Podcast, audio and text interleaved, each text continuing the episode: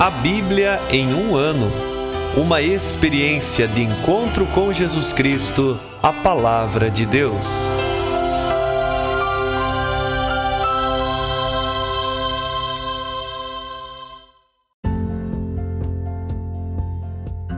Olá, eu sou Ivonei, seminarista da Diocese de Ponta Grossa, Paraná. Você está ouvindo o podcast A Bíblia em um ano. Usando um plano de leitura cronológico, vamos ler a Bíblia inteira em 365 dias, descobrindo como a história da salvação se desdobra e se atualiza em nossas próprias vidas e na vida da Igreja. Estamos usando a Bíblia Católica com a tradução oficial da CNBB, a Conferência Nacional dos Bispos do Brasil. Você pode baixar o plano de leitura completo por meio de um link que você encontra na página do Instagram, a Bíblia.em um ano, ou no facebook.com.br seminariopg. Inscreva-se nesse podcast por meio da plataforma que preferir para receber as notificações diárias de nossos episódios.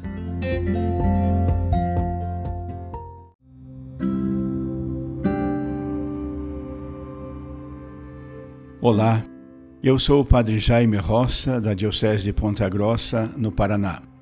Antes de iniciarmos a leitura e a escuta dos textos bíblicos propostos para hoje, peçamos que, pela ação de Deus, a Sua palavra frutifique em nossas vidas.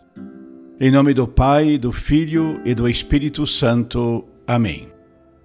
Senhor, envia teu Espírito Santo para que eu compreenda e acolha a tua palavra, que eu possa conhecer-te, amar-te, servir-te e louvar-te, a fim de que, pelo testemunho da tua palavra, todos te adorem. Faze, ó Deus, que pela leitura da tua palavra os pecadores se convertam os justos perseverem na graça e todos consigamos a vida eterna. Por Cristo nosso Senhor. Amém.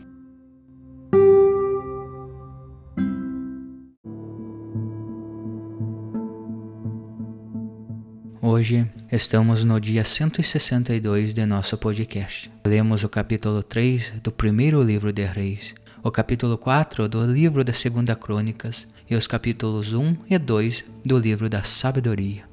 Primeiro livro de Reis, capítulo 3. Início do reinado de Salomão. Salomão aparentou-se com o faraó, rei do Egito, ao tomar por mulher a filha do faraó. E ele a trouxe para a cidade de Davi, enquanto se concluía a construção de seu palácio, da casa do Senhor e do muro ao redor de Jerusalém. O povo, entretanto, oferecia sacrifícios nos lugares altos, pois até aquele dia não se havia construído um templo para o nome do Senhor. Salomão amava o Senhor e andava segundo os preceitos de seu pai Davi, mas oferecia sacrifícios e queimava incenso nos lugares altos. Assim, ele foi a Gabaon para oferecer ali um sacrifício, pois esse era o principal lugar alto. Salomão ofereceu mil holocaustos naquele altar. Em Gabaon, o Senhor apareceu a Salomão de noite num sonho e disse-lhe: Pede o que desejas que eu te dê. Salomão respondeu: Tu mostras grande benevolência para com teu servo Davi, meu pai, porque ele andou diante de ti com fidelidade e foi justo e reto de coração para contigo. Tu guardaste essa grande benevolência para com ele, e lhe deste um filho para assentar-se no seu trono, como hoje se vê. Agora, Senhor meu Deus, tu constituíste rei o teu servo, em lugar de meu pai Davi, mas eu sou apenas um menino e não sei como proceder. Teu servo está no meio de teu povo, que escolheste, povo tão numeroso que não se pode contar nem calcular. Dá, pois, ao teu servo um coração que saiba escutar, capaz de governar teu povo e de discernir entre o bem e o mal. Pois quem pode governar este teu povo tão numeroso? O pedido de Salomão agradou ao Senhor. Deus lhe disse: Já que pediste estes dons, e não pediste para ti longa vida, nem pediste fartura, nem pediste a morte de teus inimigos, mas sim inteligência para atender ao direito, vou fazer conforme disseste. Dou-te um coração sábio e inteligente, como não houve igual antes de ti, nem surgirá depois de ti e eu te dou também o que não pediste, riqueza e glória, de tal modo que não haverá outro rei igual a ti durante toda a tua vida. E se andares nos meus caminhos, observares os meus preceitos e mandamentos, a exemplo de teu pai Davi, eu prolongarei os teus dias. Ao despertar, Salomão compreendeu que tinha sido um sonho, e quando voltou a Jerusalém, pôs-se diante da arca da aliança, ofereceu holocaustos e sacrifícios de paz e deu um banquete a todos os seus servos. Por esse tempo, duas meretrizes vieram até o rei e apresentaram-se diante dele. A primeira disse: Por favor, meu rei, eu e esta mulher morávamos na mesma casa e eu dei à luz quando estava com ela na casa. No terceiro dia depois do meu parto, também ela deu à luz. Estávamos juntas, não havia outra pessoa na casa a não ser nós duas. Certa noite, morreu o filho dessa mulher, porque ela ficara deitada em cima dele e o sufocou. E em plena noite, enquanto eu, tua serva, dormia, ela se levantou, tirou meu filho do meu lado e o colocou em seu seio, e colocou no meu seio o filho dela, que estava morto. De madrugada levantei-me para amamentar meu filho, mas vi que estava morto. Então examinei-o na luz da madrugada e percebi que não era o meu filho, aquele que eu tinha dado à luz. A outra respondeu: Não é assim. Meu filho é que está vivo, o teu está morto. A primeira retrucou: Não é verdade. O teu filho é que está morto, o meu está vivo. E discutiam diante do rei. O rei ponderou: Esta diz: Meu filho está vivo, teu filho está morto. E aquela responde: Não, teu filho está morto, o que está vivo é o meu. Então o rei disse: Trazei-me uma espada. E quando lhe trouxeram a espada, o rei ordenou: Cortai o menino vivo em dois, e dai metade a uma e metade a outra. A mulher, cujo filho estava vivo, sentiu nas entranhas tal angústia por seu filho que disse ao rei: Por favor, senhor, dai a ela o menino vivo, não o mateis. A outra, ao contrário, dizia: Não será nem teu, nem meu, podeis parti-lo. Então o rei disse: Dai o menino vivo àquela primeira, e não o mateis, pois ela é sua mãe. Todo Israel ficou sabendo da sentença que o rei tinha dado, e ficaram com temor diante dele, vendo que a sabedoria de Deus estava nele para exercer a justiça. Segundo livro de Crônicas, capítulo 4. Ele fez um altar de bronze com vinte côvados de comprimento, vinte côvados de largura e dez côvados de altura. Ele fez de metal fundido o mar com dez côvados de um lado a outro. Era redondo e tinha cinco côvados de altura, com trinta côvados de circunferência. Debaixo havia, por toda a circunferência, um friso com figuras de touros, dez por côvado, rodeando o mar em duas fileiras e fundidas com ele numa só peça. O mar repousava sobre doze touros, três deles voltados para o norte, três para o oeste, três para o sul e três para leste. O mar se elevava sobre eles, todos com as costas voltadas para dentro. A espessura era de um palmo e a borda era feita como a de um cálice, um copo de lírio. Podia conter três mil batos. Ele fez dez bacias, colocando cinco à direita e cinco à esquerda, para lavarem nela todas as partes dos holocaustos. Os sacerdotes, porém, lavaram-se no referido mar. Ele fez os dez candelabros de ouro, conforme prescrito, e colocou-os na sala maior, cinco à direita e cinco à esquerda. Ele fez dez mesas e colocou-as na sala maior, cinco à direita e cinco à esquerda, e fez também cem tigelas de ouro. Ele fez o átrio dos sacerdotes e o átrio maior, como também as portas do átrio, que mandou guarnecer de bronze. Ele colocou o mar ao lado direito, a leste, em direção do sul. Irã fez as panelas, as pás para as cinzas e as vasilhas de aspersão. Assim, Irã terminou toda a obra que empreendera para o rei Salomão na casa de Deus, as duas colunas, os dois globos dos capitéis em cima das colunas, as duas redes que cobriam os globos dos capitéis sobre as colunas, e as quatrocentas romãs para as duas redes duas fileiras de romãs para cada rede, cobrindo os dois globos dos capitéis em cima das colunas, os dez suportes com as dez bacias em cima, o mar, único, e os doze touros debaixo dele, as panelas, as pás, as forquilhas. Todos os utensílios que o mestre Irã fez para o rei Salomão na casa do Senhor eram de bronze polido. O rei os fez fundir no distrito do Jordão, na terra argilosa entre Sucote e Saredata. Salomão fez todos esses utensílios em tamanha quantidade que o peso de bronze nem se calculava. Salomão fez todos os utensílios da casa do Senhor, e altar de ouro e as mesas para os pães da apresentação, os candelabros com suas lâmpadas de ouro fino, a serem acesas segundo o rito à fronte da câmara sagrada, os florões, as lâmpadas, as tenazes, tudo de ouro perfeito, as espevitadeiras, as taças da aspersão, os incensórios, tudo de ouro puríssimo, as portas do interior, o Santo dos Santos e as portas da sala maior da casa, tudo dourado.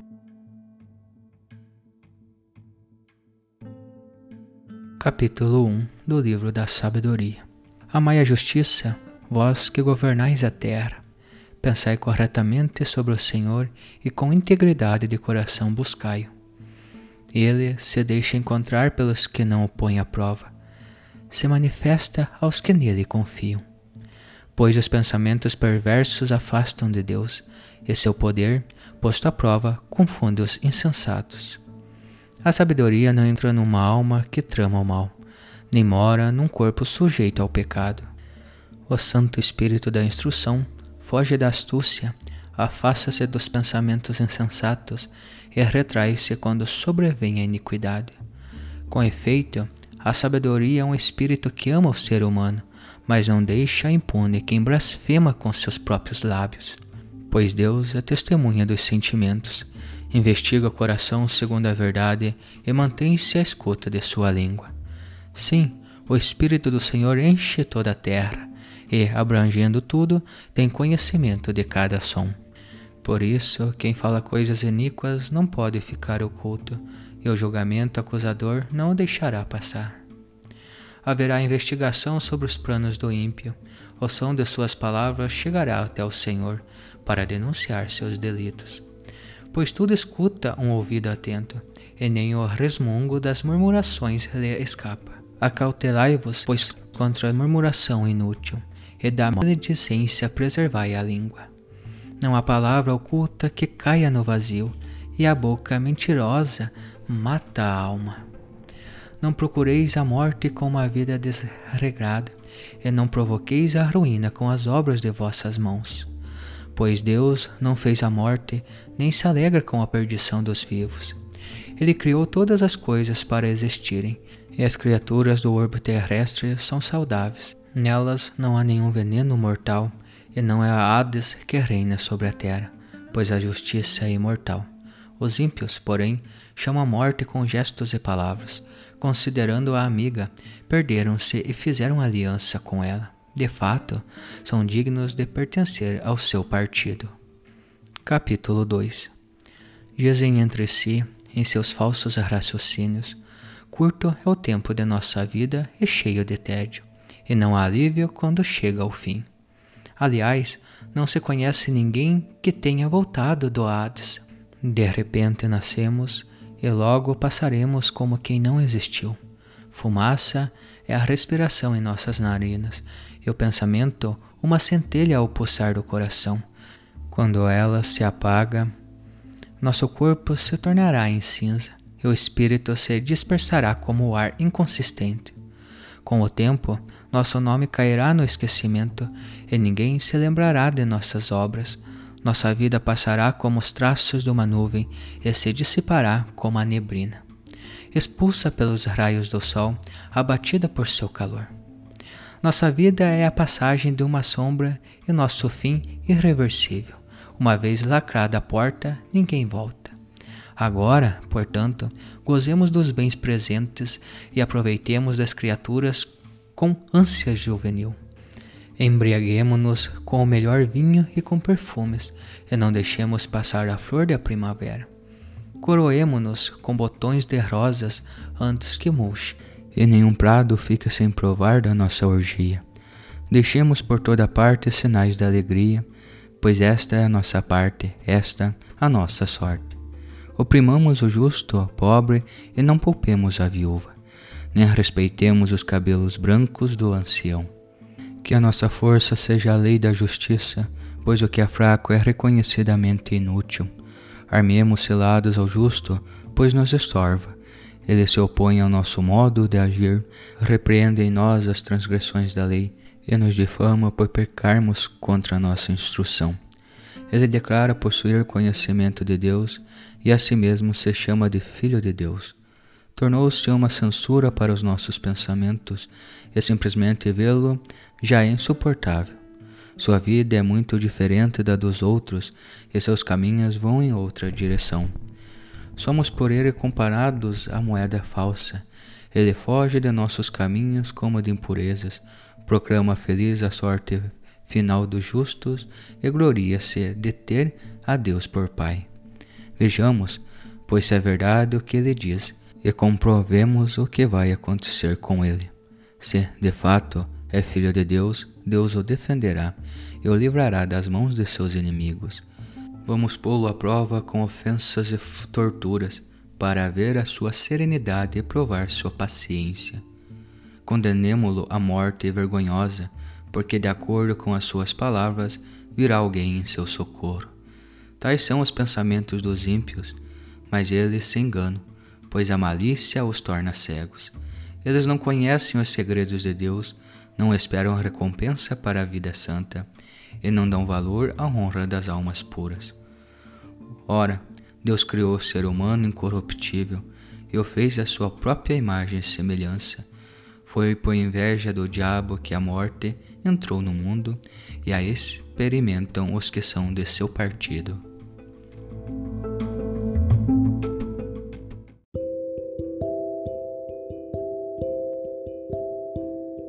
Olá, meu irmão, minha irmã.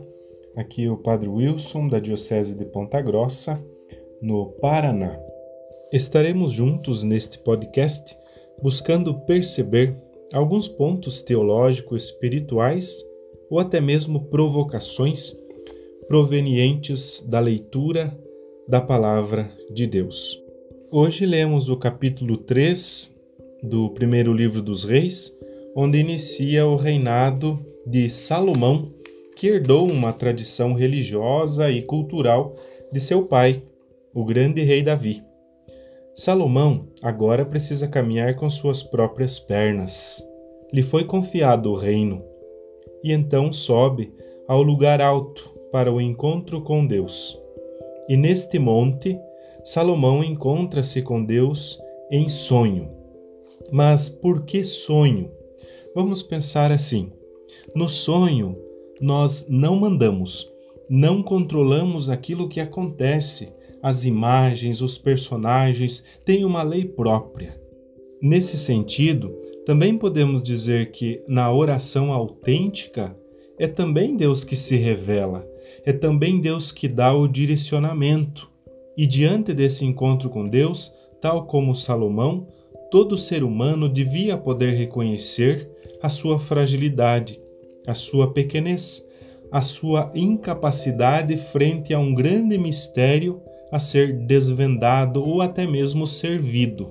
Salomão se vê como um menino e diante de Deus pede sabedoria, pede um coração que saiba escutar, capaz de governar o povo de Deus, em outras palavras, assumir a graça e a responsabilidade de cuidar das coisas de Deus.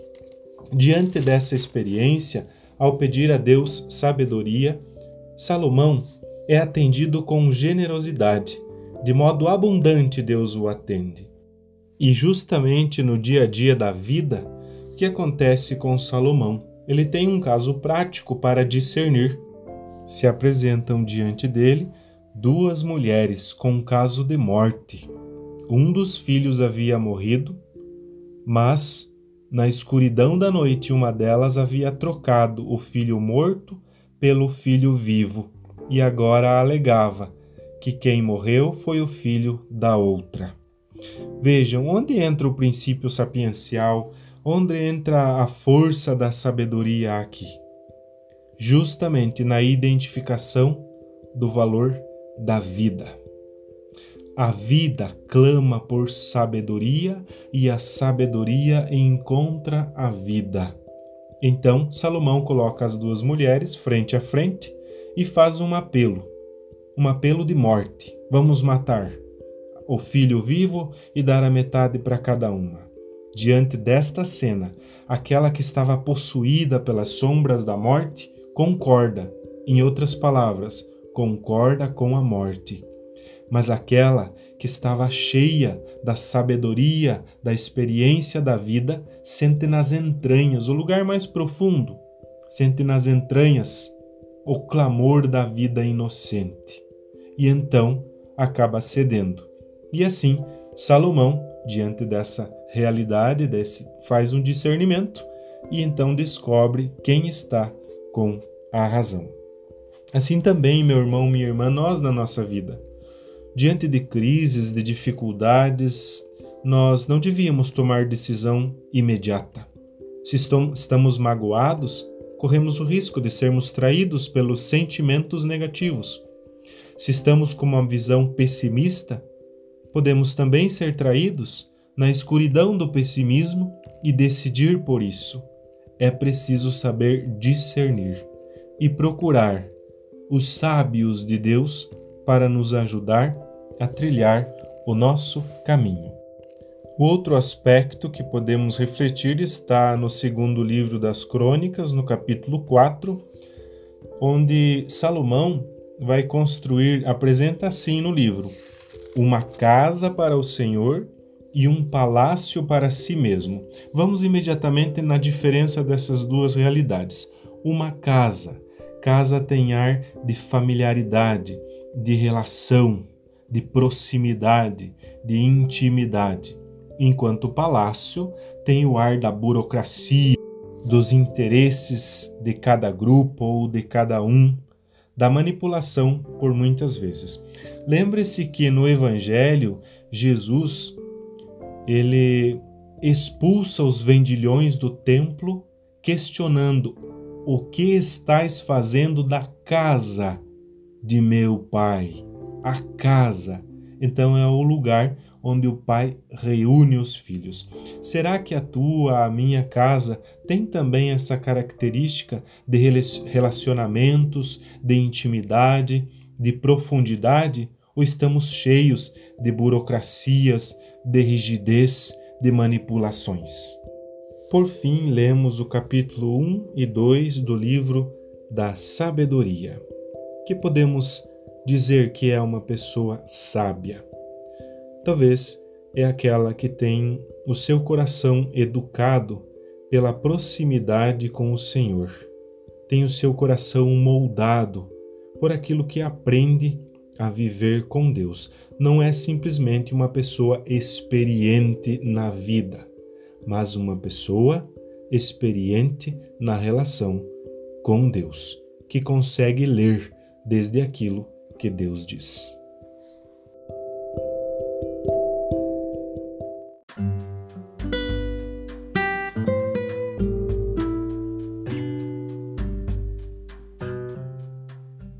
Queridos irmãos e irmãs, que possamos exclamar com São Pedro, a quem iremos, Senhor, tu tens palavras de vida eterna, e que a cada dia, após a escuta atenta da palavra, possamos renovar a nossa opção por Cristo e pelos frutos de eternidade que Sua palavra nos oferece. Quem vos fala é o Padre Hélio Guimarães, da Diocese de Ponta Grossa, no Paraná. Oremos. Ó Deus que unis os corações dos vossos fiéis num só desejo, dai ao vosso povo amar o que ordenais e esperar o que prometeis para que na instabilidade deste mundo fixemos os nossos corações onde se encontram as verdadeiras alegrias. E abençoe-vos o Deus Todo-Poderoso, Pai, Filho e Espírito Santo. Amém.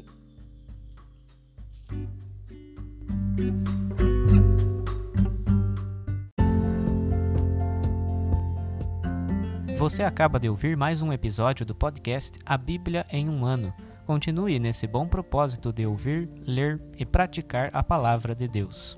Rezemos por todos que estão fazendo este caminho de leitura da Bíblia.